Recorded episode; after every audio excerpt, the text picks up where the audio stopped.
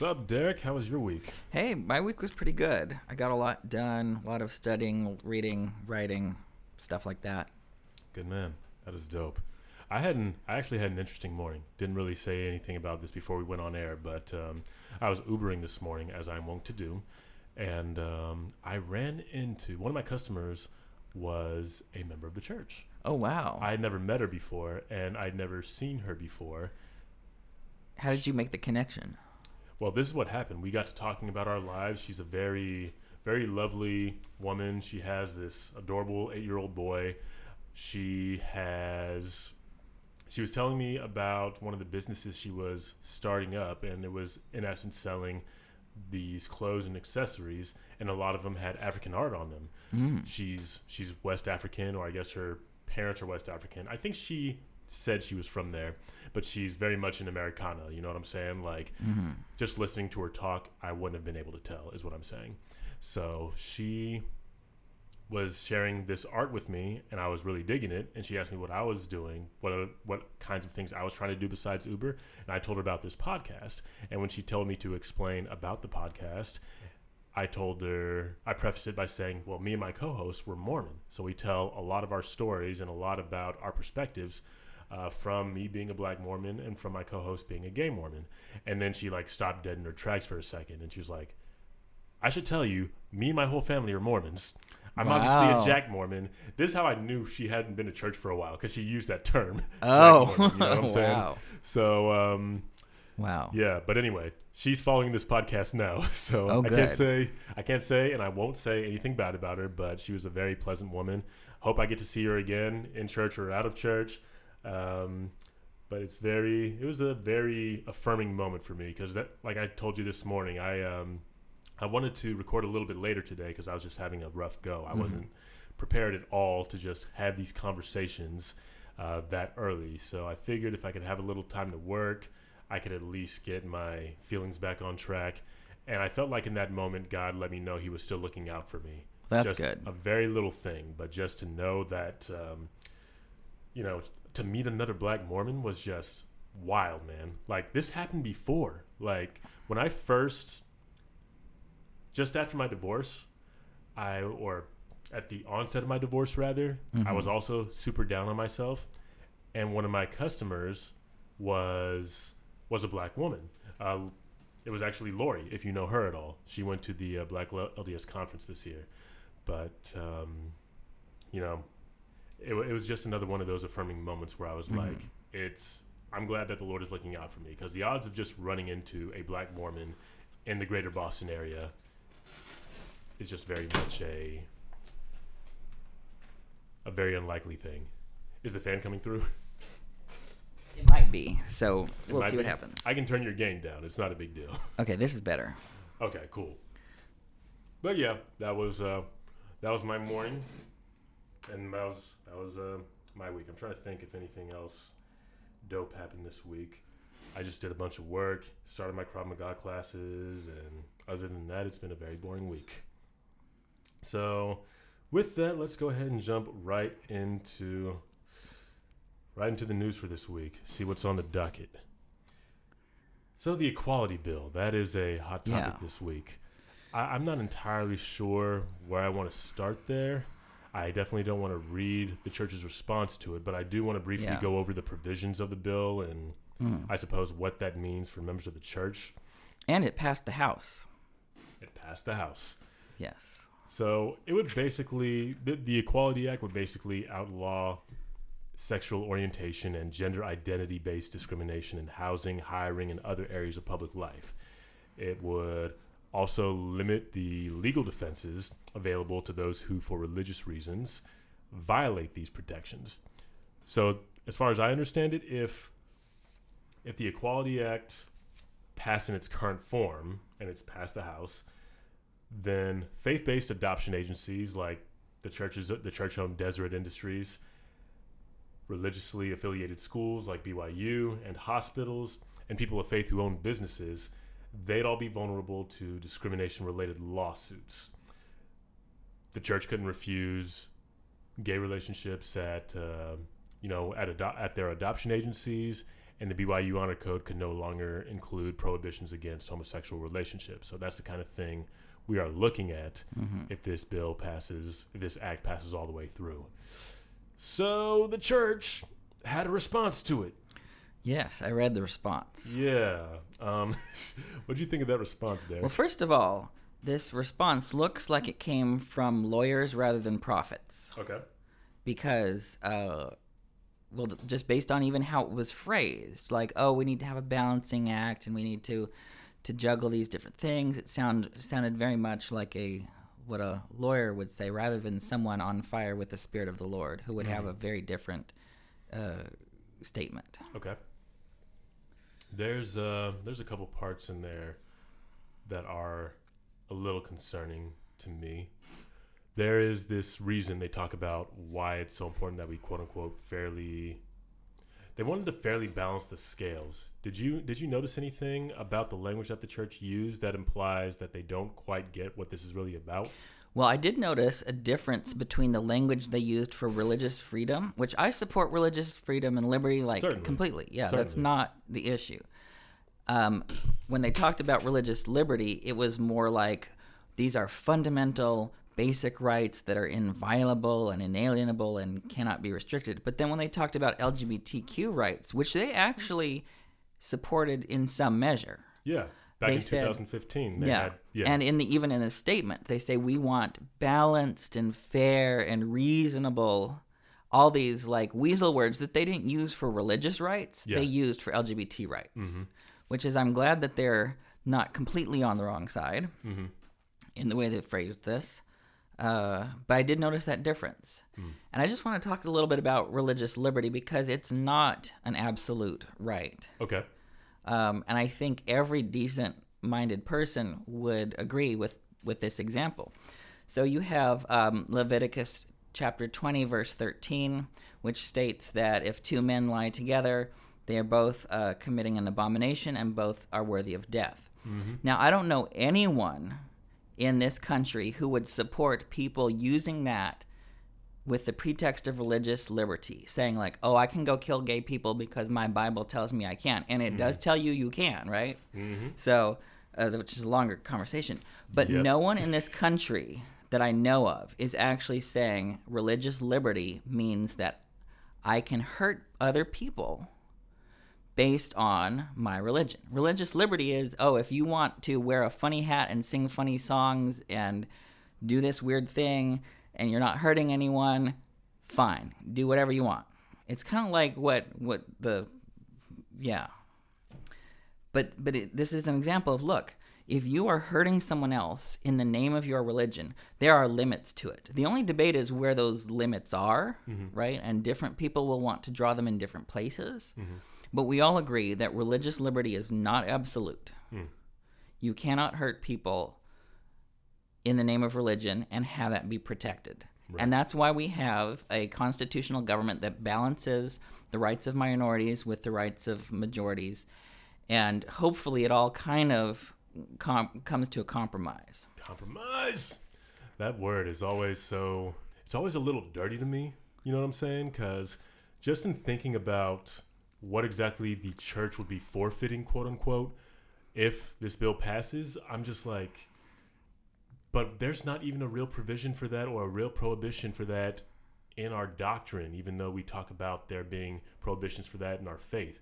I just do not see any big losses on the part of the church if this passes. Like, if members of the church who own their own businesses can't discriminate against people based on sexual orientation or, you know, or their sexual identification, then how much of a how much of a loss is that really? If homos if if members of the LGBTQ community are able to live authentically at, in spaces like BYU, how big of a loss is that really? If gay couples can adopt children through Deseret Industries, how big of a loss is that really? I just don't, I'm not inclined to a lot of mm-hmm. sympathy for religious organizations when I don't really perceive them as taking a loss. Yeah, and I think there's a there's a problem here when their approach is fear based. They're fearing the worst, and they are coming from a, a model of scarcity.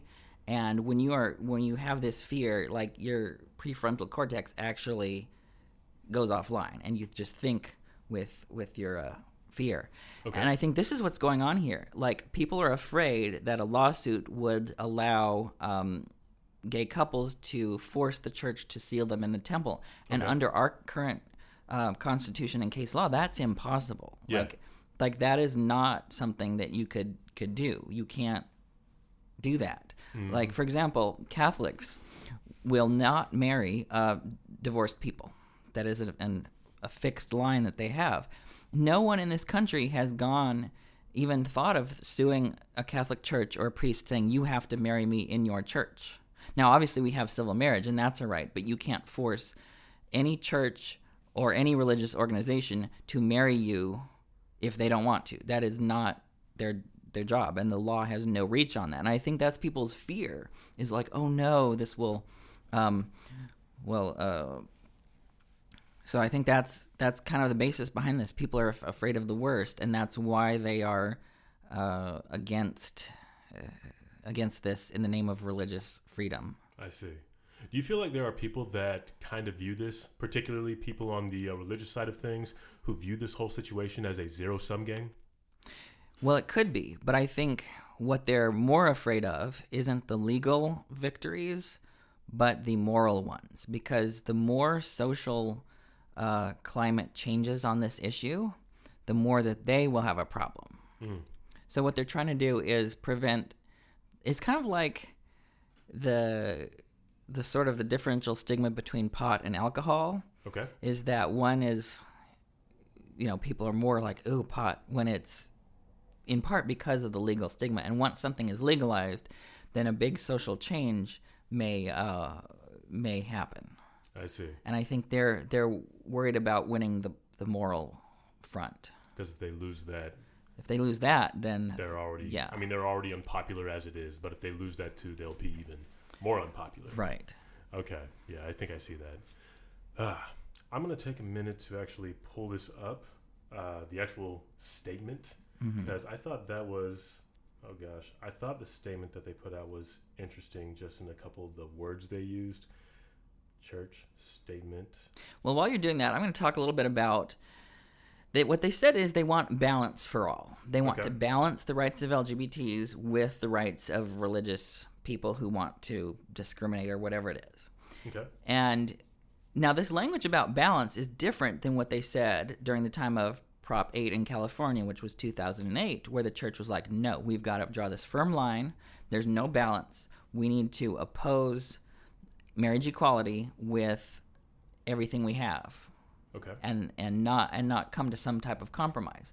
Like an ideal compromise would have been like, okay, let's have civil marriage, but then let's have a way of people opting out of of performing civil marriages for uh, same gender couples, and that is a compromise that the queer activists would have taken in the '90s or the 2000s. Um, and and maybe they should have. I don't know. But if they would have done a balanced for all thing back then, it would have saved a lot of money, a lot of time, a lot of heartache, a lot of lives, uh, rather than having to fight this out politically hmm the way it happened. That's unfortunate. I didn't even think about that. So there is some language in one of these paragraphs that I thought was super interesting. Now this this is already a strong statement. This statement against the Equality Act before Congress, but uh, you, you talked about the standard uh, being balanced and being fair for all. But in this same paragraph, they talk about what this act would mean. They said it would threaten religious employment, defund numerous religious charities, and impose secular standards on religious activities and properties. And this one thing that really stood out to me devastate religious education. Strong word, devastate religious education, but what exactly do you think they mean by that? I think what they mean is that BYU currently participates in the federally funded student loan program, and and there's other ways that tax dollars actually support BYU students. And if the church had to make a choice of, oh, we have to change our rules, or we have to wait, we have to um, keep our policy the way it is and then forego federal funding, or we have to change our policy in order to get uh, federal funding Mm. to continue, that is a choice that they will probably not want to make, right? And, and if like they make in the direction of, of less money, Yeah. then that could impact the education of people. And to me, I think that's fair because if tax dollars are doing something, we're all paying in. You've got some of this gay tax money in there, Mhm. and we're all paying in. And if it's if that's the case, then it should be fair. If you are Mm-hmm. private, you can do what you want within certain limits, right? Mm-hmm. Um, private schools can discriminate on the basis of gender if they want. Uh, they can discriminate on the basis of religion on, if they want. Um, and I think that's kind of fair in a way Okay. because that's they're funding it, right? And so they get to do what they want Yeah. within within reason. of course. Um, but if something is is funded by tax dollars, it can't be uh, discriminatory.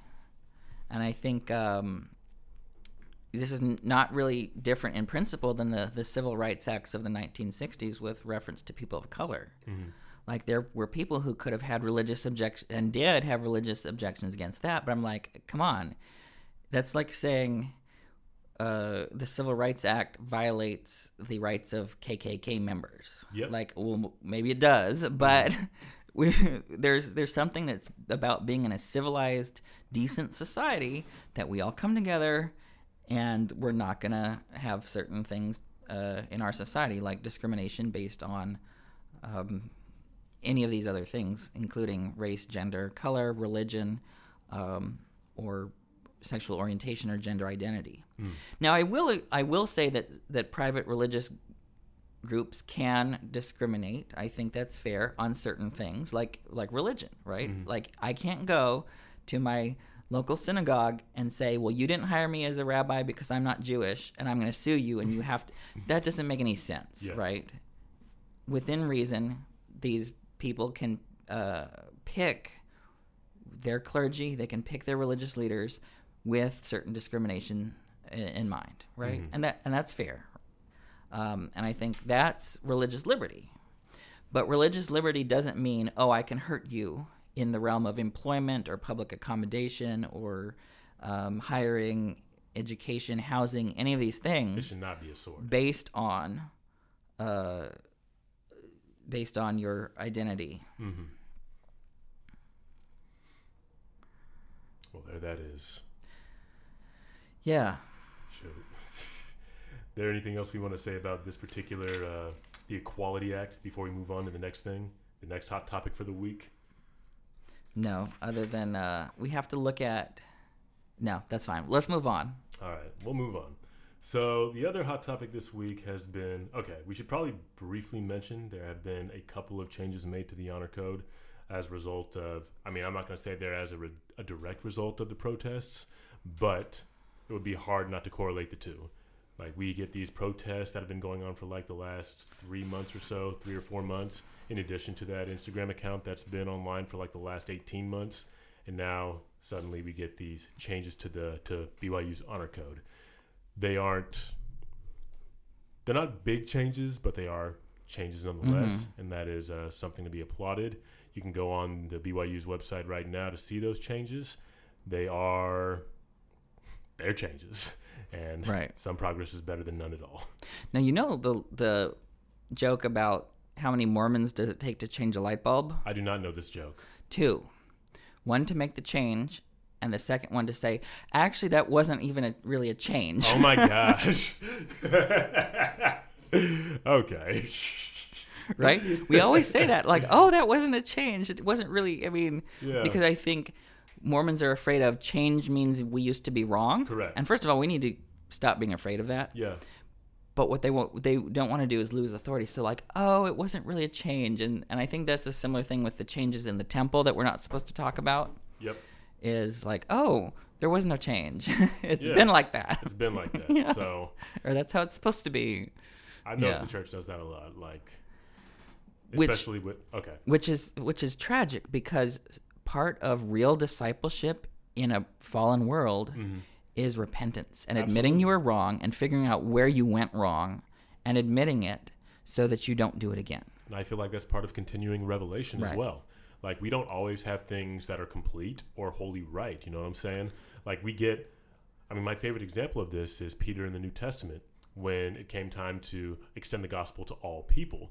Like we just, it's not to say that Peter was wholly wrong before or that Peter was acting, um, or that, you know, the, gen- the Gentiles were unworthy before. Just Peter got new information and was made to act on that new information that he got. It's okay to admit you have new information, and this is going to allow us to act better and in a more complete way.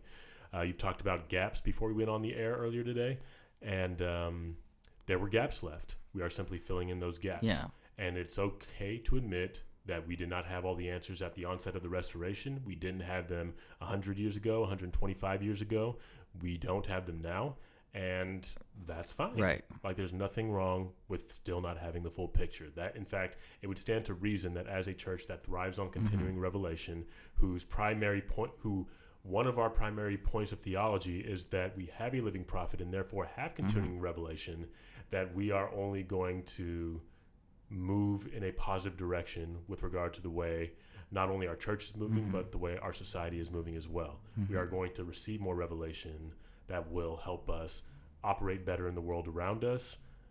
That is also constantly changing. So, Yeah, and the the real danger about not apologizing is this sort of trickle down effect because people are still teaching stuff that has that we as a people sh- have disavowed. correct. But because there's no apology saying, well, this is absolutely wrong and we should no longer teach it this way, and without that type of apology, then people will still still be teaching these Absolutely. things, and people still are teaching them. Additionally, you talked about repentance just now. It doesn't allow us to fully repent. Right. And even the church is going to need this repentance when it comes time mm-hmm. for us to fully reckon with the fact that we engaged in a you know a racist policy at one point, and we're currently engaged in homophobic policy. Like I don't Right. think as a church we can fully repent, repent until we reckon with the changes that we will eventually make by apologizing mm-hmm. for the mistakes we've made in the past. And eventually we are going to see that they were mistakes. And that's the one thing Spencer W. Kimball got right in his book Miracle of Forgiveness. Miracle of forgiveness. You actually read that whole thing. Well, I've skimmed it, Okay. and there, there's a lot of it that that's not applicable, and a lot of it that we should apologize for. But the one of the parts he says he says like here's the repentance process. It it involves like acknowledging your mistake, mm-hmm. feeling sorry for it, admitting that you were wrong, and making the change, making amends to the person that you've hurt, and then asking God for forgiveness. Like the church, a lot of us in the church typically just do the oh let's do the right thing and not even talk about it. What? It's okay because I'm doing the right thing right now. Yeah. Right. From now on, we're doing we got right. But that's not good enough, according to Spencer W. Kimball. It is not. It is not. So, yeah, we gotta we gotta fully reckon with that. Not just it's it's important to do right, and I would go as far as to say it's it's the most part of the repentance process. Is mm-hmm. we forget we forsake the negative behaviors and only embrace the better behaviors from here on out. But without a proper acknowledgement of those things, then what about the people that we've hurt? What about the the, the damage done to ourselves? What like we're not fully repenting if we can't really come to terms with acknowledging what we've done wrong. So I, li- I like that a lot. I've never read the book Miracle of Forgiveness. I was counseled strongly against it in my mission prep. That's when I started reading all the church books. And it just shocks me that you, as a convert, when that book wasn't really popping at the time of your conversion, that you've even made it so far as to skim the book. So one of these days, I'm going to have to get more of your thoughts on that book. But uh, for the sake of time, we'll go ahead and move on to the other hot topic this week, which has been uh, abortion. All kinds of things about abortion this week. Where, where do you want to start, Derek? Yeah, I there's just so much to to say in just a little time, but I think the the one thing I want to talk about is not well, we can talk about the the debate in the, itself, but if we take a step back and look at well, what how does this piece fit in the framework of the rest of your approach to life? Okay. Like there's some so the groups that are that are highly behind these new laws uh, that restrict women's uh, ri- uh, the r- rights of women and people with uteruses to uh, to choose. A lot of them don't care about the children after they're born, right? So Alabama has one of the highest rates of, of childhood poverty and lack of um, education. They have one of the worst education systems. There's all these other things They're, they're that the that, ma- that make this law seem hypo- so hypocritical. Yeah. Because it's not like, oh, we want people to thrive. We want these children to be born and have good, happy lives. Yep. It's like we want to punish women, is what it really looks like. We want to control women. Is yes. what it looks like to me. Yes, to control women. And, you know, this is the funny thing about the, the hypocrisy. The uh, Alabama bill, which I haven't actually read, um, now, it actually exempts embryos that are in a fertility clinic, like through IVF. Yo, I got questions about that too. Okay. So like and their logic is, well, if it's not in a woman, she's not pregnant. And so you you can destroy these embryos. I'm like that's telling me it's about controlling the women. Yep. Right. And then if you look at the other side, the people who are more I don't even really like the words pro life and pro choice because it there's problems. But They're very nuanced. the the the other side is like okay we want to do things that will actually reduce unwanted pregnancies and reduce abortions things like um, access to health care access to affordable uh, or free contraception access to comprehensive sex ed so that people know you know how these things like uh, the prevention of rape and sexual assault and better better medical care so that so that you have better outcomes for for pregnancies and all these things that if you we did them all we could reproduce uh, we could produce a climate where the number of unwanted pregnancies is very low and the number of abortions is very low and just looking at, at how these pieces fit within the entire frameworks of, of these sides it's very clear where your values are and what your hypocrisies are Yep. Now, if I could just briefly for the listeners remind what the church's stance on abortion is. The church, as it stands, generally condemns abortion unless in the case of rape, incest, or where the health of the baby or the mother is greatly compromised. Right Did I hit all the uh, stipulations, all the exceptions? right. rather? Okay. That's where the church stands on this particular issue. which is interesting because the Alabama policy means that that actually now in, impacts our religious freedom because then we're not able to to uh, have the the exceptions. That's right, because even in Yeah, even in those exceptions, those don't apply in Alabama's law. Which yeah, Okay. it's there's a there's a problem.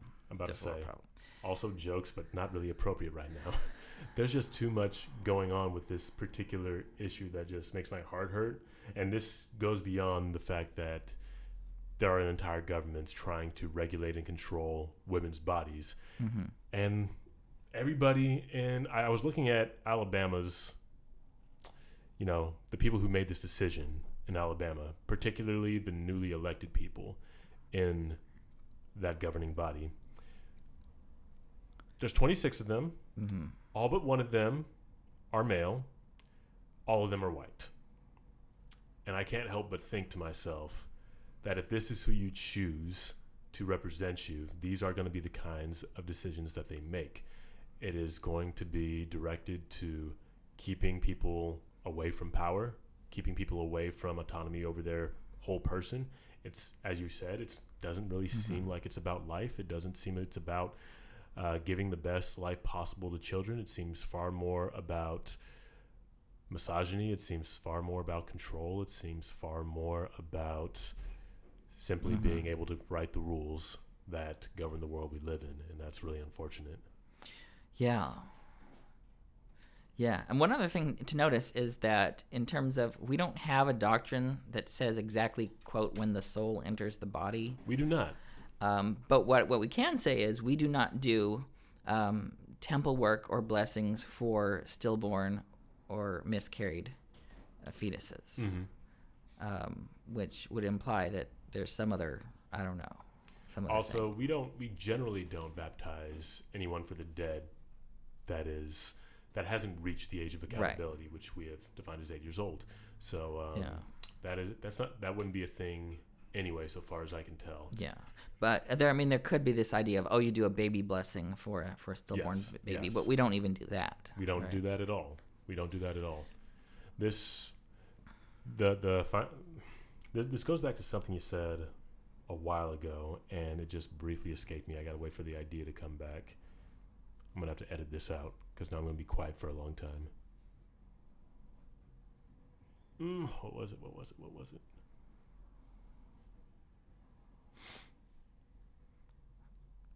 Was it about hypocrisy? Nah, not directly. Not directly. Ah, it'll come back. It's important. It'll come back. Do you got any other thoughts about this you want to share, Derek? Mm. No, other than um, let's talk. Let's talk about Jesus, right? Yeah, let's talk about Jesus. So Jesus, one of the things that made him the most mad was hypocrisy, Oh, absolutely. right? And I think that's if we want to be like Jesus and we want to follow in Jesus' footsteps, we have to look at where the hypocrisy is. And it's back. The idea is back. okay. Okay. So we talked last week about, or a couple weeks ago maybe, about how we often let what we don't know when it comes to the gospel get in the way with what we of what we do know. Oh yeah. mhm. You know what I'm saying? Now we talked about I think we briefly addressed Matthew chapter 23, which is pointing directly to this thing that made Jesus mad, mm-hmm. hypocrisy, the mm-hmm. hypocrisy of the scribes and the Pharisees and the hypocrites, where they were in essence using the law of the gospel to disqualify other people from God's love. But at the end of the day, we didn't really first of all, Jesus was the law. He fulfilled the law. And he brought a greater law, which he summarized in the chapter before. Love your neighbor as yourself, love the Lord thy God with all your heart, mind, mind, and strength. Now, what this looks like to too many people, or if they're thinking about it at all, means using God's word as a sword to, in essence, deny people autonomy over their bodies, among mm-hmm. several other things. But there really isn't anything in the scriptures that teaches us that what we're doing currently is the moral imperative.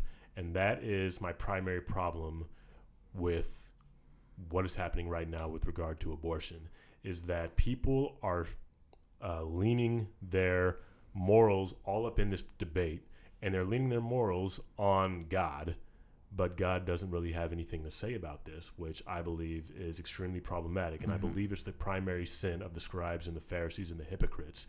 They are using things that they think God said or they want to think God said to deny people rights, to deny people God's love, to deny people the blessings of the mm-hmm. gospel of Jesus Christ. And that is at the that is the root cause of my problem with what is happening right now concerning this concerning this debate is if you are trying to look to the Bible or if you're trying to look to Christianity to justify what is happening mm-hmm. right now, you are definitely looking beyond the mark. You are grossly off the path because there is literally nothing in the scriptures that sustains what you are doing right now. Yeah, and uh, and I think we we get into this to this tricky thing about um about there's no let's let- let's look at another part of the hypocrisy. Like suppose that I need a kidney, okay? I can't go to my mom and say, "You have to give me your kidney," or even if I'm going to die without my mom's kidney, there is no legal way I can force her to support my life at the expense of her body, right? And now, if she's my mom, she might she might give it to me. But my point is, there's I cannot go and use someone else's body to sustain my life, um, and have the backing of the law on this. Right? I cannot take your blood or your organs, even if you're dead. Mm-hmm. I cannot uh, harvest your organs for donation without your consent beforehand. Mm-hmm. And I think this is this is something that we do not allow women and people with uteruses to to have under this Alabama law. It mm-hmm. says you are required you are required by law to use your body, which is risky. I mean, there's pregnancy is difficult. There's health risks. There's um, the risk of death. There's a lot of other things involved. Basically, you're you're a, you must use your body to support uh, someone else. I'm like, we don't do that anywhere else in the law. And I think that's just another piece of hypocrisy that needs to be pointed out. Oh, absolutely. And when it was in the law, it was some of our most grotesque uh, crimes against humanity. I, just off the top of my head, I'm thinking about things like slavery. I'm thinking about things like Jim Crow, for specifically the black codes, where literally our bodies could have been used at the disposal of the ruling class. Right. You know what right. I'm saying? So I really don't think this law is going to last long. I, I really I don't. not. But um, And then we 2019, this is happening. and then and then another thing to, to to do is think about this on like on a population level. Like if you are rich, if you're a rich white man, um, and your mistress or daughter or boyfriend's girlfriend, or no, your son's girlfriend. Oops. Whoops, I had a, a little slip. But anyway, so if if you have like a mistress or a daughter or a daughter-in-law or your boyfriend's or your son's girlfriend and they get pregnant and you're in Alabama, you can fly them to Europe. You can fly them to Massachusetts. Like poor black and brown women can't do that. No. And so basically what this is doing is an, another layer of hyp- hypocrisy. And Yep. you know a lot of these men will pay for these abortions for Oh, the, the women in their life. They will do whatever it takes and send them wherever.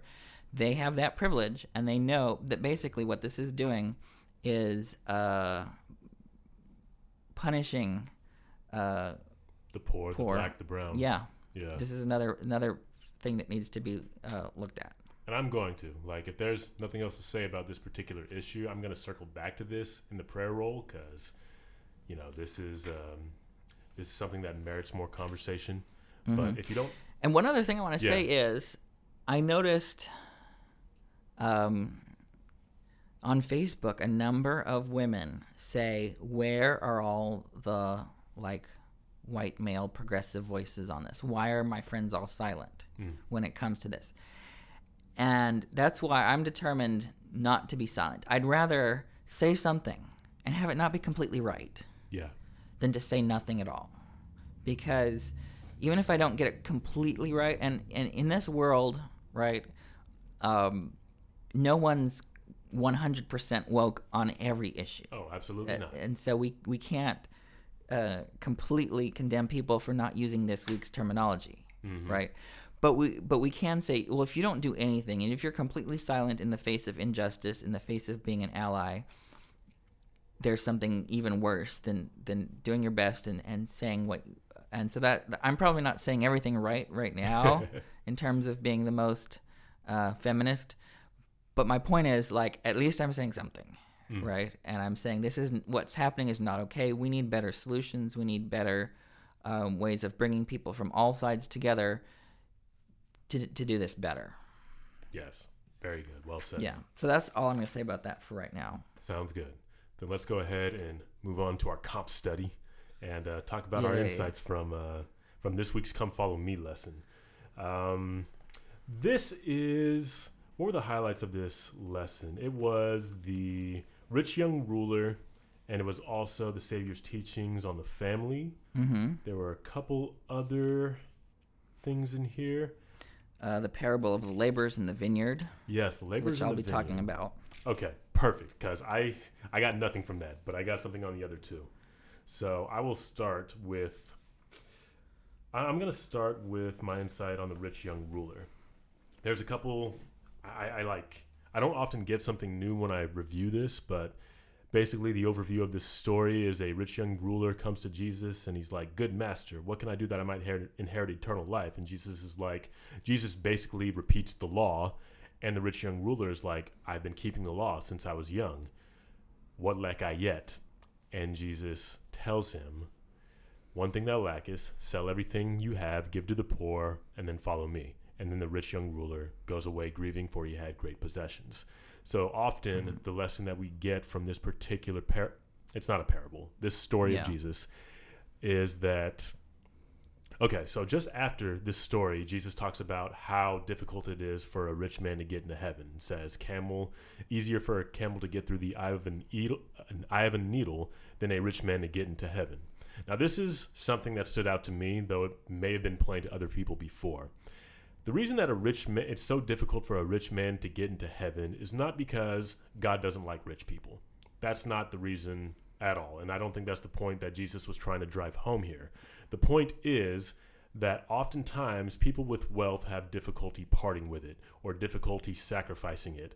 And this is the real spirit of the story that I really want to get to.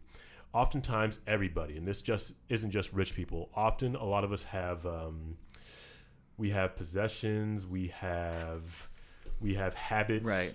We have we have all kinds of things that we hold on to. Yeah, it are- ends up being idolatry. It ends up being idolatry. Exactly. You're totally right about that. Like this is the whole Loving thing. something else more than you love God is the real That is it. problem. That is Not it. that oh you have money. I mean, That is it. And it could still even be good things. You know what I'm saying? Like I know people who are fanatics about genealogy. You know what I'm saying? And they don't, Hmm. You know, pay attention to their callings or their families Hmm. or other things. Their their physical health they don't pay attention to. Like that's that's the root of it for me. It's it's the idolatry. You can be in you can be heavily involved in a very good thing, but if it's not bringing you closer to our Savior Jesus Christ, then there is a problem, and that's the whole point of this story. Is we all have these habits or these possessions or these things in our lives that may be precluding us from a better relationship with the Savior. Yeah, and this gets back to like why does our church make statements around LGBT rights but not enough statements around economic justice? Now, Jesus says, "Sell everything you have and give to the poor." Basically, if you are hoarding wealth at the expense of your neighbor and and who is suffering, this is going to keep you out of heaven, right? Yeah. That's actually right. We should. Uh, yeah, I mean, a lot of people think it's it's the gays that are going to go to hell, but it's actually reverse, and and we'll talk about reversals later. Um, in, Are we going to talk about the rich man and Lazarus again? No. that just came into my mind again as you said that. Yeah, but but yeah, it's like Jesus talked about economic justice so much. I wish that Christians would be known as the people of economic justice rather than the people of abortion and gays, abortion Right. and gays. right? so for like for the last 40 years, the Christian public broadly in America has been about abortion and gays Yep. and women. And you know, why can't we be known for the people who stand up for the poor? Yep. why can't we be known for the people who are actually like Jesus Mm-hmm. in terms of calling out the rich and saying, "Look, you are are hurting other people by hoarding wealth that you don't need and you can't take with you." Um, so yeah, let me. Just, that's enough about that for now. Okay. The other insight that I wanted to draw attention to was there's a prompt in the Come Follow Me student manual that I didn't think about before, but it asked, in what ways was the rich young ruler sincere or trying? Like, I, I don't remember what exactly the question was, but it just drove home the point that the rich young ruler wasn't a bad person. Like, the rich young ruler could just as easily been any one of us, any of the members of the church he like this is the language they use in um, in that particular story. The rich young ruler ran to him, he knelt before him, and he called him master. This is somebody who could easily be, be identified as a disciple of Christ. We can call this rich young ruler a disciple of Christ because he went after Jesus, he showed the due respect, and he asked him, What do I need to do to inherit eternal life? You know, this rich young ruler wasn't a wicked person. This was a good man who simply wanted to know what he lacked. So Yeah, I, I feel like a lot of us in the church are like that. I feel like all of us are like that to an extent. We all are trying to be better, like genuinely trying to be better. We go to church every Sunday. We tick off all the boxes. Like Jesus goes through the whole of the Mosaic Law with him just before the young man says, "All I, all these I've kept from my from my youth up." In effect, saying, "I already check all these boxes. You know, I have a current temple recommend. I keep the word of wisdom, the law of tithing. Mm-hmm. I do all of these things. What else can I do?" And then when we finally learn what else can we do, we go to a general conference or a state conference and they tell us, you got to keep the Sabbath day holy. If that means not watching your football games, then don't watch your football games. Y'all got to Yeah. pay an honest tithe. Y'all got to give a more generous fast offering. Y'all have to be more active in your communities. These are just, yeah, this is just an example of the things that we might be asked to do that we're not entirely comfortable with. yeah. And I think there's this cultural thing. It's completely not doctrinal in our church, but this cultural idea of focusing on certain commandments. And I think these the reason that they're focused on is because you can know for certain if you're doing them or not. Like mm-hmm. tithing, you know if Yep. you're if, what where ten percent is. Yep. You word of wisdom, you know if you've had coffee or not. Adultery, like it's hard to commit adultery by mistake. Like, oh no, you're not my wife. How did this happen? like no one no one does those things, you know, by mistake. Also, they're very visible, you know, right. like going and to so church it goes every Sunday. so it goes into all of these um, social marking and tribal identity pieces. That's a great way of putting it, social marking. and so yeah, like are you are you wearing your garments? Are you yeah They give us social capital. yeah, are you obeying the word of wisdom? Mm-hmm. Like there are many more commandments that involve hurting others or not hurting others, like around gossip or not, or being respectful and kind to one another, like just all of these other things that are harder to quantify and they never get named as like so basically when people say are you keeping your covenants or keeping your commandments? they have this list of 10 things in their head. Yeah. um, but there's just so many more things. And this is what jesus is calling us to. He's saying like no matter what you've got on your little short list of 10 there's more that you need to get get done. And these Okay. are the hard things. The one that ones that require a lifetime of discipleship and character formation which it, so yeah i mean a- lot of the even the missionary work focuses on oh you got to give up smoking oh you got to give up coffee and on a on a categorical level those are like easy. Mm-hmm. like you know whether you're you're doing it or not and you can just you know not doing it. But le- but having a sense of goodwill and loving your enemies they should put that in the missionary discussions. Like have you been loving your enemies? because because a lot of people haven't been doing that right? Mm-hmm. And that's hard and jesus wants us in this mortal life to do the hard things that's how we become celestial adults that's how we go Mm-hmm. from being um, from a larva to a butterfly Mm. Yes, is sir. is yes, sir. through through the the hard stuff Absolutely. yeah maybe we should talk about um, the marriage divorce family stuff Okay. I know you're going to have a ton of things to say about this or a ton more intelligent things to say about this, so I'm going to go first on this one too if it's all the same to you. that's fine Okay. So first thing I noticed was the heading reads marriage between a man and a woman is ordained of God. I don't have a problem with that because it's not saying explicitly that it's- Only, yeah. Mm-hmm. Exactly. It's not saying only that. But this is what follows here. Uh, first of all, is the verses that are highlighted just under that title. It's basically some people coming to Jesus asking them about divorce. You know, right and in those, you know, 10 or 12 verses, depending on which account you're looking at, Jesus doesn't say anything explicit about the nature of marriage between being between just a man and just a woman. He basically just repeats the Old Testament law. Mm-hmm. That's what Jesus does. Now, this is what really gets me. Just after this section is the link to that video that we were discussing before the show. Yeah. Now, this video, like in the opening, like three minutes of it or whatever, is two women arguing in a classroom or a boardroom, something like that, over the Mormon church's stance on marriage equality, quote unquote. Basically, pointing out that the church is not okay with gay marriage. Now, this is the implication of that video being included in this section, in addition to being included after that section where they address that our views on marriage equality may not be popular. I'm just like, if you if you want to say that marriage between a man and a woman is the only one that's acceptable, just say that. But they didn't just say that. They left this window open because perhaps they knew that in these verses that they tell us to read, there is no explicit condemnation of marriage between a man and a man or a marriage between a woman and a woman. You're Right. not going to find that in scriptures. It wasn't even on the radar at the time that the Bible was written. But the implication of including this video and including those other resources that are in the study manual, they are saying that marriage is only between a man and a woman. So I take issue with that. I want the mm-hmm. church to just say what they mean. The church, in at least in my lifetime, has never explicitly quoted, not in general conference anyway, have never quoted anything outside of these verses that we are reading right now to tout marriage, to tout traditional marriage. So I, I don't really know where to go from here except to simply say that these verses that the church is giving us to teach us that marriage is only between a man and a woman do not do their job in convincing us that marriage Right. is only between a man and a woman. Again, marriage between, sorry,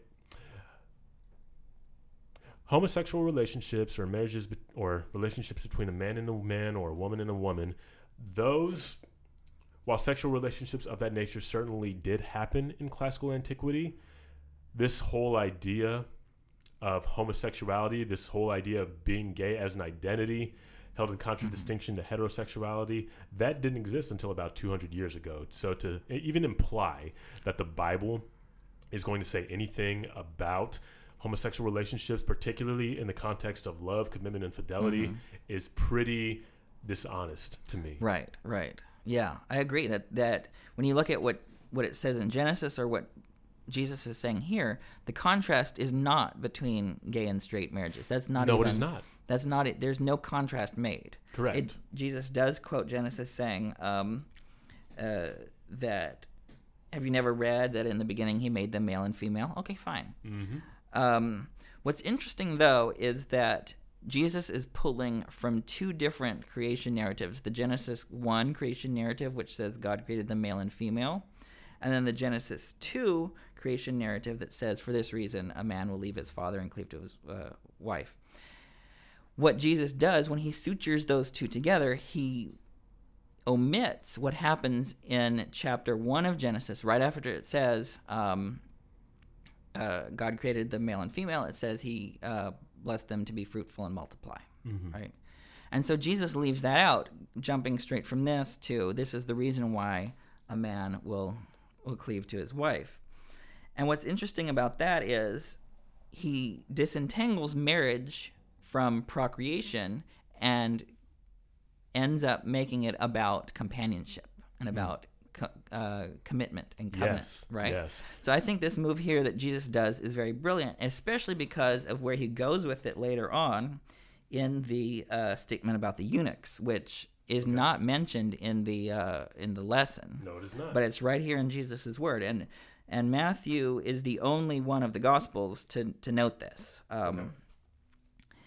And so basically, after he prohibits divorce, the disciples are like, "Oh no, this is this is awful because now we're going to be stuck in marriages, and it's better not to be married. You know, better not to be married at all."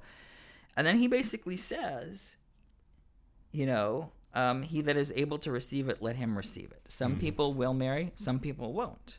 And he says that's okay because there are some who are eunuchs who are who are born that way, some who are you made that way by others, and then others who uh, made themselves eunuch for the kingdom of heaven's sake.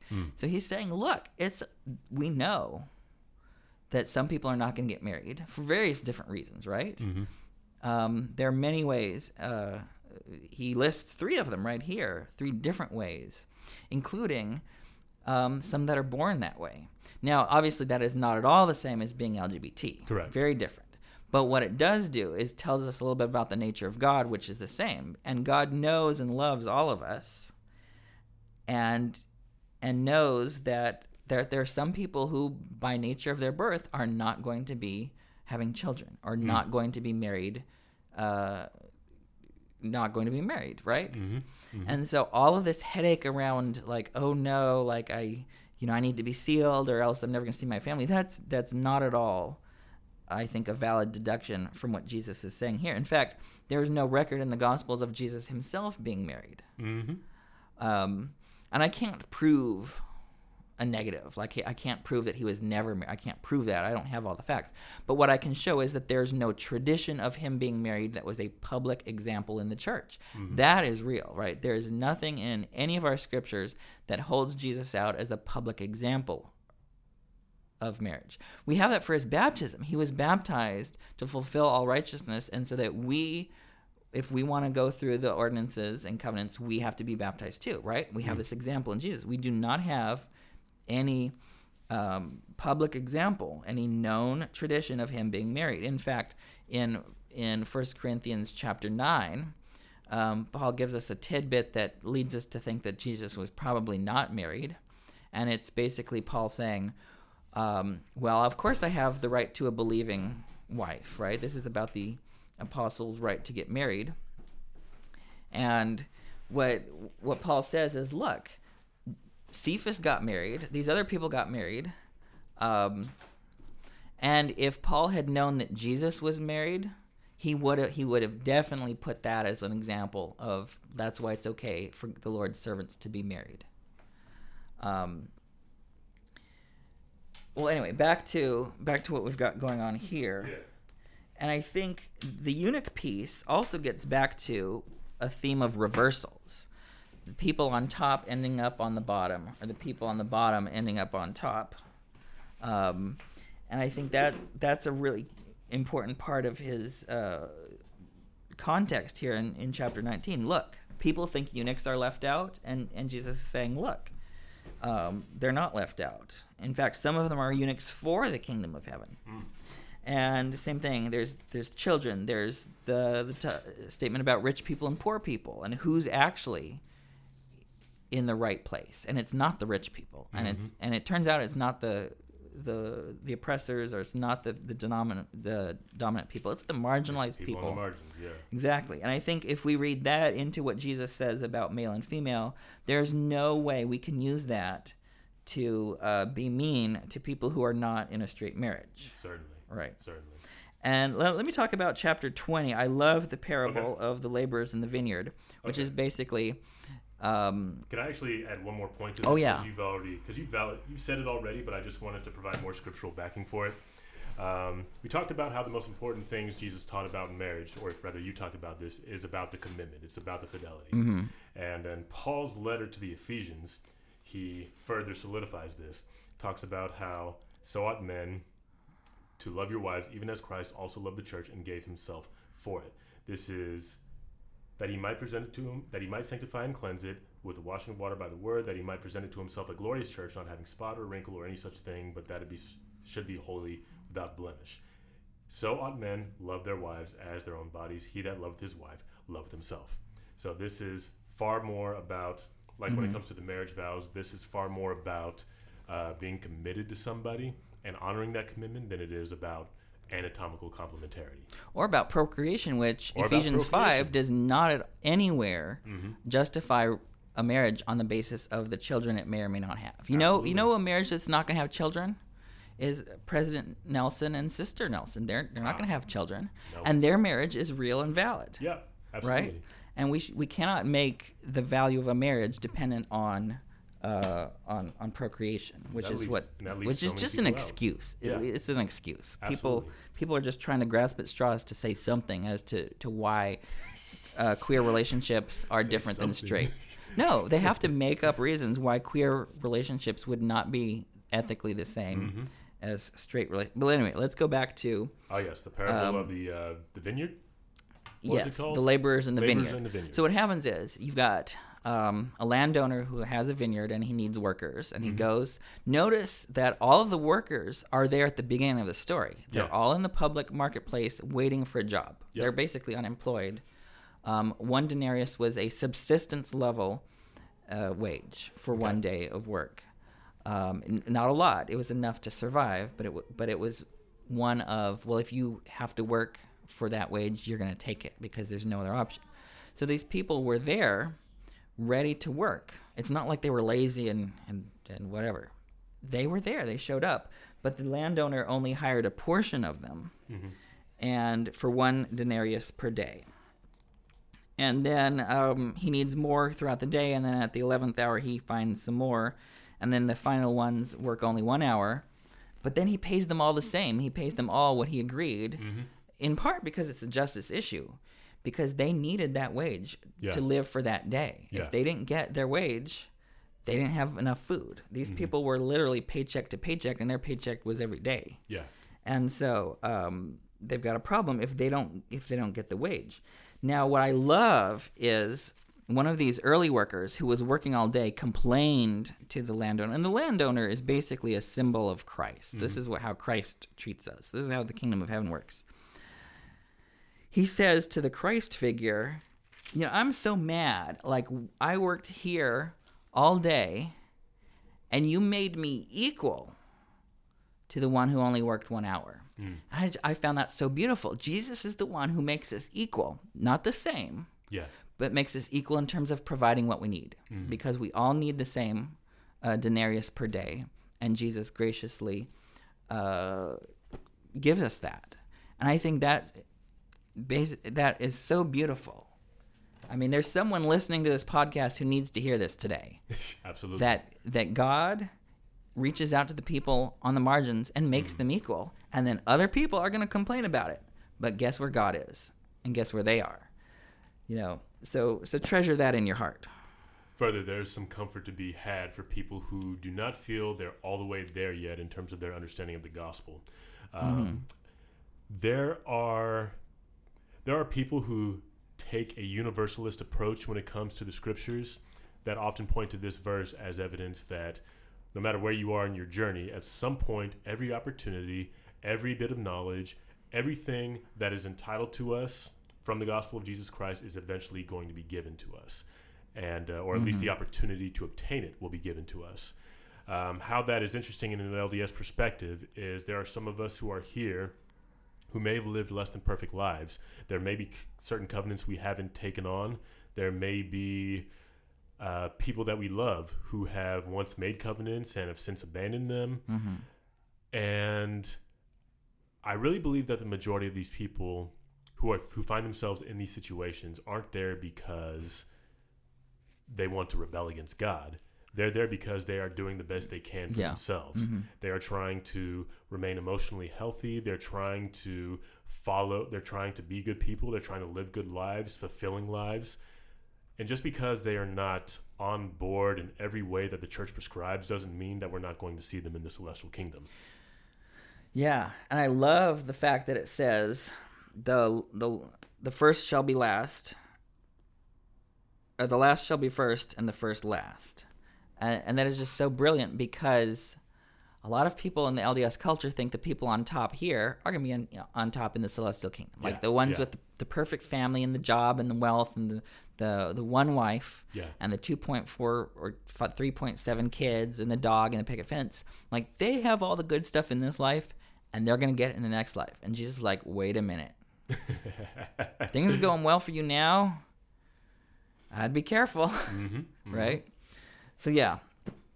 And I think that's that's uh that's kind of it that I had for this. I could talk about this for a lot a lot a long time Sweet. but but yeah there's there's hope and i think there's no no good reason to use any of this text to re-marginalize the marginalized it's all about flipping our expectations upside down and reversing people's fates and fortunes and surprising people with who's who's you know you know this is very interesting because part of part of the argument in in acts and in paul is that um, the Jews, and we shouldn't use this anti-Semitically, right? Right. This is their argument. They said, well, the covenant was given to the Jews, but then they they didn't keep it, so then it was given over to the Gentiles. And there's some of this in the Gospels as well. I wonder if a similar thing is true. Straight people have been in charge of this church for almost 200 years. If they don't get their acting together, God's going to take away the church from the straight people and give it to the queer people. and we're going to have our chance There you go. right? If they don't get it together. Yeah. So so I'd be careful. Yeah. Um, and it's not to say that that the church will will be destroyed or vanish from the face face of the earth. It will Right. be just be given to other people, yeah. people who uh, who will appreciate it and Yes. understand it and live it. Absolutely. Yeah. Absolutely. This kind of uh, harkens back to uh, what is it the the parable of the great banquet that we discussed last week. Mm-hmm. Yeah. If you don't show up to the banquet, I'm going to invite people who are going to come on the day of, who are going to appreciate Right. my great supper because Yeah. you couldn't be here because you bought some land sight unseen because you did all this other ridiculous stuff. Yeah. Yeah, Jesus is not having it. So I'm looking I'm looking forward to seeing what that is going to look like because we are going to see it. If not in this Yeah. life, certainly in the one to come. Okay. So if that's all for our insights from this week's uh, lesson in the, the Come Follow Mhm. Me, let us go ahead and move on to the prayer roll. Now, who are you? Are you putting anybody on the prayer roll this Yeah, week? I'm putting the, the that ward in West Virginia. Okay. Yeah. You um. Yeah. Talk about Okay, the war so in let me West say, Virginia. okay, so I saw this video. It was taken um at this video that was taken at a fast and testimony meeting where two women, two mothers got up to share their testimony and one of them talked about how her both of them had sons who were victims of sexual assault, okay? Uh, a number of years ago. And the church leaders basically took the side of the perpetrator and kind of covered it up. And now the perpetrator is now in prison for decades, but um, a number of new people had moved into the ward, and in an act of of telling the truth, which is testimony, is telling your truth, they they got up and said, "I know a number of people are new to the ward, but I needed to tell you that." Um, the leaders of this church are protecting pedophiles and you need to keep your kids safe which I think is a valid thing that they need to hear. Okay. Now, the, the way they did it is obviously very confrontational, but This happened within the ward, right? within the ward. Okay. Yeah. Yeah, it was. Uh, this was the leaders of their congregation Right. that had covered this Yeah. stuff up. yeah, Okay. And um, and so what happened was, as they were doing this, the bishop, I'm assuming the bishop, came up and very aggressively. Um, and threateningly said, "This is not the right time or place." And I think that is a very, very unfair statement because Mm-hmm. what better right time or place is there? And where is it? A And place where you can ignore it? Like, Yeah, What is, like- where is it? And then the second thing that really bugged me was the the the ward. The people in the congregation started This, singing. This was creepy, man. Like, they this- started singing "I believe in Christ." Let's talk about hypocrisy. Dude! Let's talk about hypocrisy for a second. Yeah. Because putting the name of Jesus on your lips in your mouth as you are doing something extremely un. Sorry. Go Okay, ahead. now let's talk about where Christ is in this. Christ Okay. has the personality where he overturned the tables in the temple. Yeah. Right? People, a lot of people are like, you need to be respectful and have decorum, and and this is not the right time or place. You need to respect our. What it is is you need to respect our power structures, right? Mm-hmm. Right. It's not you need to respect the dignity and safety of children, which is really what they should be respecting almost over any other value, right? They're like, we would rather have our nice, pretty picture than deal with the fact of there's this major problem and it's just so hypocritical that they're putting the name of Jesus on th- their lips in order to silence the person who's actually acting like Jesus. You know, I was tr- I need to do a study of how many times Jesus disrupted a worship. Because there's numbers. I'm thinking of Luke chapter 4 where he's in Nazareth and he preaches and he basically says, "You know what? You we just read, that's me." Yeah. And he said it in a way that made them want to throw him off a Yep. cliff Yep. and then like yeah there's many times where he taught and it was relatively peaceful but there's other times where he was very very um, threatening to the power structures Yeah. and and he caused a lot of commotion that's you don't end up on the cross if you if you're nice and and and have all the etiquette in in line right, Right. Right. and I think what they were doing is exactly what Dr. King complained about rightly when he said, You people are more devoted to order than Than to are- justice. yeah. And this is Negative exactly piece. What they were doing is they're more devoted to order than to justice. They're more devoted to what they look like than whether their kids are safe. Yes. And Jesus is on the side of the kids in a Mm-hmm. number of places. He's like, if if you cause if you if you cause a problem for one of these kids, it's better for you to have a millstone thrown around your neck, um, than to than to, to hurt one of these kids. This is like completely antithetical to Christ to cover up, uh, you know. And I get that it's disruptive, right? And, and I I may or may not have done what they did, but but that's separate from from they can control their reaction and the fact that they sang using some something sacred. They literally took the name of the Lord in vain In vain. Yep. this is exactly the wrong thing. They put the name on their lips, but not in their hearts, Yeah. because otherwise they would have been open and say, you know what? And uh, here's the other thing: if they're so concerned about their image, there's the like zooming out problem. Okay, how does this look like on the video? If you're an investigator and you saw this video, Dude. you you, you won't join the church Probably not. No. because a it looks like these people like your kids are not going to be safe and right? yeah. Like if they're if they cared about their image, they would have gotten on the video and said, "Hey, you know what? We are a church that we believe in doing the right thing. You know, do what is right, choose the right. You know, let the consequence follow. We are going to stand up for kids. Mm-hmm. We're going to do this. It it may embarrass in the, us in the moment, but we got to do the right thing. Absolutely. That would get the respect of the broader public. What Mm. they did." I hate to say it looks cult like, but it really does. That's the second problem I have with it. It looks very cult like what just happened in that video. like Jesus said, you know, what what you do in the secret is going to be hit out in the light. Yeah. And this is exactly what happened. It's on video. I think here's my theory is that everyone in the church should always assume that they're on video at all times. Really right? should. That'd be wise. And like how would this look like to an investigator is what they should have in their head. And singing to cover up a woman who's crying because her son's life has been significantly devastated. Singing in the name of Christ, nonetheless. This is not a good look. No. Not a good look. No, and no, they no. they didn't they didn't consult with me first. No. no. I would have told them. And now I have to think about what do I do if I'm in that ward? How do I how do I? Uh, what would I do? I, I'd have to think about how I did that. I would. Uh, I would. I would put a stop to that. I'm punching the organist, no question. Like, Oh, the organist joined in. yeah, once they that. started singing. Like- I'm like, why are you covering up? This is, you know, who covered up? Let's talk about Acts chapter seven. Okay. Stephen was preaching very long sermon, um, talking about how the people were were stiff necked, and you know, stiff necked. A lot of people don't know realize what that means.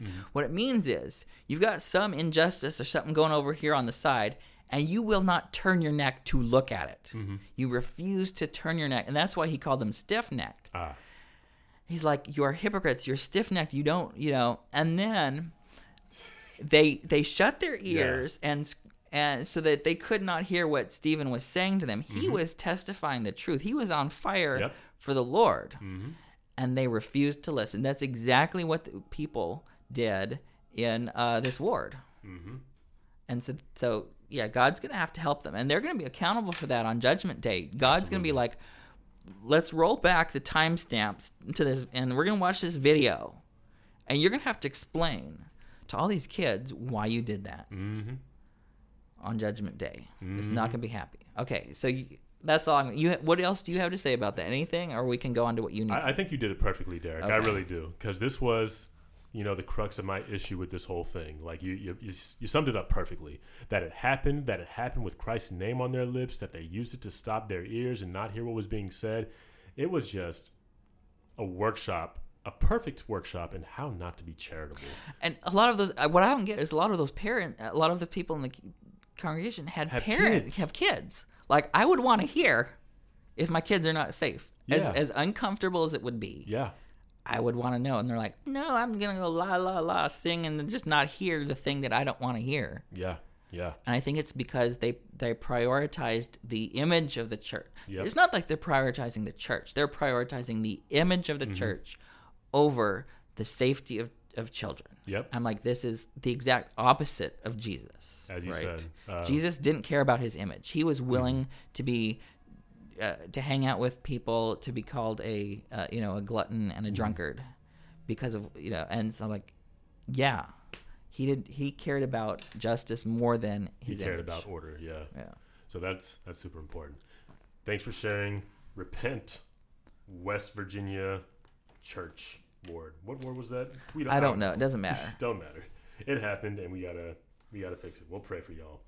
So this is this is who I'm putting on the prayer roll this week. I told you at the beginning of this I wanted to circle back to this whole uh, thing on abortion. Yeah.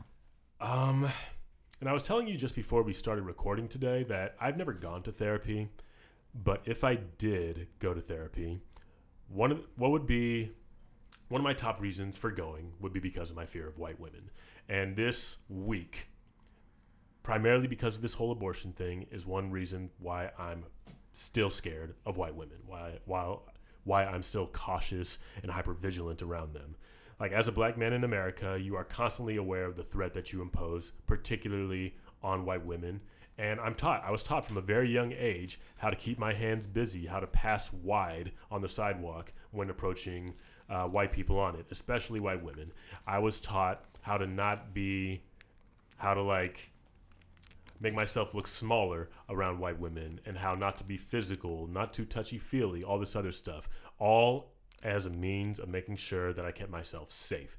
Because at the whim of a white woman, if she so much as feels uncomfortable, it's not a far fetched I- idea for me to believe that I could end up in jail or dead. It's not. It's not far fetched at all. Now, after this whole abortion thing, uh, after these opinions have been shared, I I want to share briefly just some observations I made.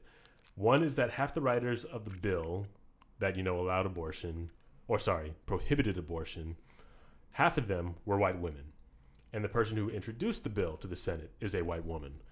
Now, this is all to be juxtaposed, or you know, held in comparison to the 53% of white women who voted for our current president. Now, this all stands as evidence to me, something that we've always known and have always had the history and the statistics to back up, but basically this idea that when it comes to picking their racial interests or their gender interests, white women will typically, if not always, pick their racial interests. From Susan B. Anthony all the way down to Kellyanne Conway. If it comes between your race and your gender, you're going to pick your race. Um, I forget Susan B. Anthony's exact quote or Kellyanne Conway's exact quote, but this is what they in essence said. They much rather be subjected to white supremacist patriarchy than to be equal or even subjugated to inferior people to them, which was meant in that time to mean black people Yeah. and that's that is what it is but this is another reason this is the primary reason i have so much fear and so much uneasiness around white women i know the kind of power they wield. I believe them to be the backbone of white supremacy. Society built on white supremacy will j- do just about anything to protect the well-being of white women. And emmett till and birth of a nation et al. stands as plenty of Mhm. evidence that if a white woman feels any kind of violated especially by a black man then again ending up in jail or dead is a possibility. And that is a legitimate fear i have. So um, perhaps this whole white women being the backbone of white supremacy thing perhaps things are the way they are because they believe that supporting white supremacy benefits them. And in a way it kind of does. Like again it's at their whim. They can like their tears will bring on entire militias if necessary. But um, Yeah. also seeing what happened in Alabama and also seeing what happened in the election two years ago, if white women supported their own interests as women rather than their racial interests, or rather over their racial interests, white supremacy would fall. Like point blank. Yeah. It would fall. Like without the support of white women, there is no white supremacy. And uh, yeah. Yeah, and it's tough because n- not only do a number of white women support white supremacy, but they also support the patriarchy. And I realize Well, you have to support the patriarchy Yeah. if you support white supremacy. The white supremacy is Yeah. inherently patriarchal. yeah, it's it's it's tough, and it, it's real tough, and it's it's especially real tough when you look at at the idea that that each each of these women is choosing what's best based on what her life and what she knows, and um, and in some ways cooperating with the system that ultimately keeps her in that place Yep. benefits her more than than it than uh, overthrowing the system, especially if she doesn't have the power to overthrow. Yeah, so this just is so complicated, Yeah. and which is why I love Paul's teaching on the unity of the body Mm. in um, Romans chapter twelve and First Corinthians chapter twelve. And I think this is this is tearing. I think there's so many of these issues that are tearing the Church of Jesus Christ of Latter Day Saints apart um, around you know women, race, uh, and LGBTs.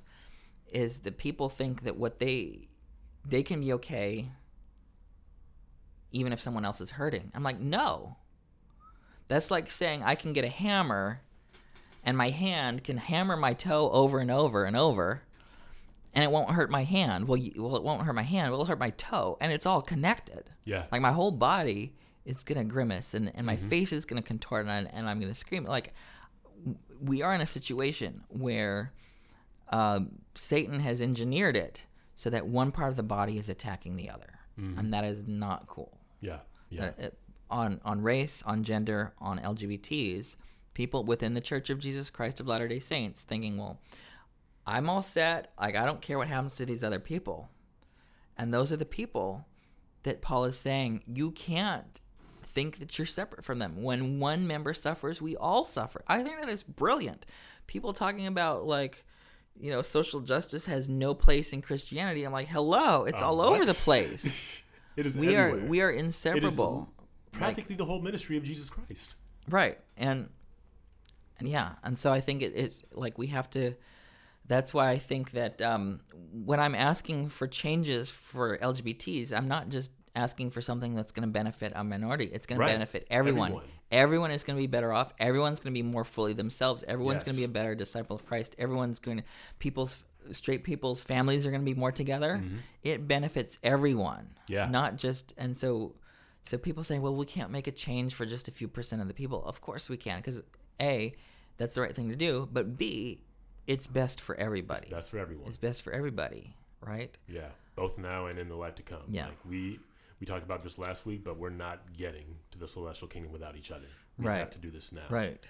So, th- this whole thing is just you know why anyone would support what is essentially their own marginalization, whether it be on racial or um, gender lines, is a bit beyond me. But th- this is what like really got me. I don't know if you've seen it, but I've seen a couple of my friends quoting the conservative firebrand Tomi Lahren when she came out opposing this abortion bill, and you know I couldn't Mhm. help but wonder, you know, at, at what point are you going to stop upholding white supremacy? Is it going like are you even going to do it when it starts for threatening your own rights?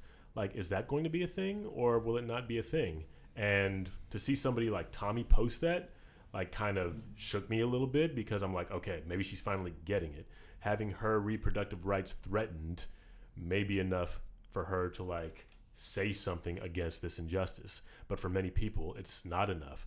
For many of these white women that put our current president in office, these Mhm. white women who approved this uh, this bill and wrote this bill and introduced it, you know, it is pretty much them saying that I prefer this monster that we have chosen because it is much better than the racial justice that would occur otherwise. Yeah, and this is this is the big irony of the Equality Act Mm. is that this is w- discrimination on the basis of orientation should never be legal Mm. because just think of this suppose that I am I'm the employer and, and I hired you and then I don't like you. Mhm. All I have to do is falsely accuse you of being gay. Mhm. And then I say I'm I'm firing you because you're gay and you're like no I'm not. I'm like you have no option. If it's legal to fire you because you're gay, that's something that can impact straight people too. Yeah. Like, any, like I could fire you in my head because you're black, and then in my and then, but then actually claim it's because you're gay, Mm-hmm. and then I can like discriminate on you for any reason I want, and then just claim it's because you're gay. And Yeah. you don't. How are you going to prove that you're not gay? Right? There's you can't really prove that, right? so. I cannot. So this, this is so no one, no straight person should think that their job is safe in a world where anyone can can just perceive you to be gay mm-hmm. and fire you for being gay. That Yeah. it, like people should just think half a second, Yeah. right? And like this is why what happens to one affects everyone. Mm-hmm. Yeah. Cool. That's all I got to say about that. Yeah. Also, real briefly, for if you didn't hear about this this week, did you hear the name Natasha Tynes? No, I didn't. Okay, she's a uh, she's a writer, and uh, I thought about this a lot because of her Jordanian American writer who took a picture of a transit employee eating her lunch while she was on the job, and posted her picture to Twitter Mm-hmm. to essentially try to get her fired, and uh, um, she was in the middle of a book deal. And you know she broke the cardinal rule of Twitter. If you're an important person and you say something that could be controversial, don't log off for 24 hours because by the time you log back on, you're going to find that you lost your book deal. Uh, everybody's coming Oh, after no. you and all these other things. But, um, you know, she was the reason I, I thought about why women in particular, especially the Mhm. peppermint patty, what is it? Permit Patty, Barbecue Becky, all these other folks. Just mind your business. You know what I'm saying? Like it costs nothing to be quiet and mind your business. It's biblical. Uh, Thessalonians 4:11, man. Uh, be aspire to live quietly and to mind your own affairs. Basically, Yeah. shut up and mind your business. It's biblical. It costs nothing. Yeah. Yeah. That that that is all. That is all I got. And speaking of uh, one thing I should have said back when when we were talking about the um the the texts for this week in the come follow me is I should frame we should frame his teachings around divorce Ah, and marriage in light of his own character because Mm. he was was tough on ideas and soft on people Mm. and we should be the same Mm. Like yes he has very significant standards which we which we don't all um uh, follow but when he had actual people an actual living case in front of him he was very different yeah. and I think um, we should keep that in mind. And a lot of people in the church have it the reverse. They're soft on ideas and tough on people. And if we want to be like Jesus, we should do it the other way around. Be tough on ideas and have some significant ideals and convictions. Mm. But when we have actual people in front of us, we should be Christ-like. Yeah, absolutely. That's a great note to end on, by the way, Derek. I'm gonna Hey, write that down for our thanks. bars. But uh, that is everything. Thank you for tuning in. Derek, always a pleasure. Yeah. Bye.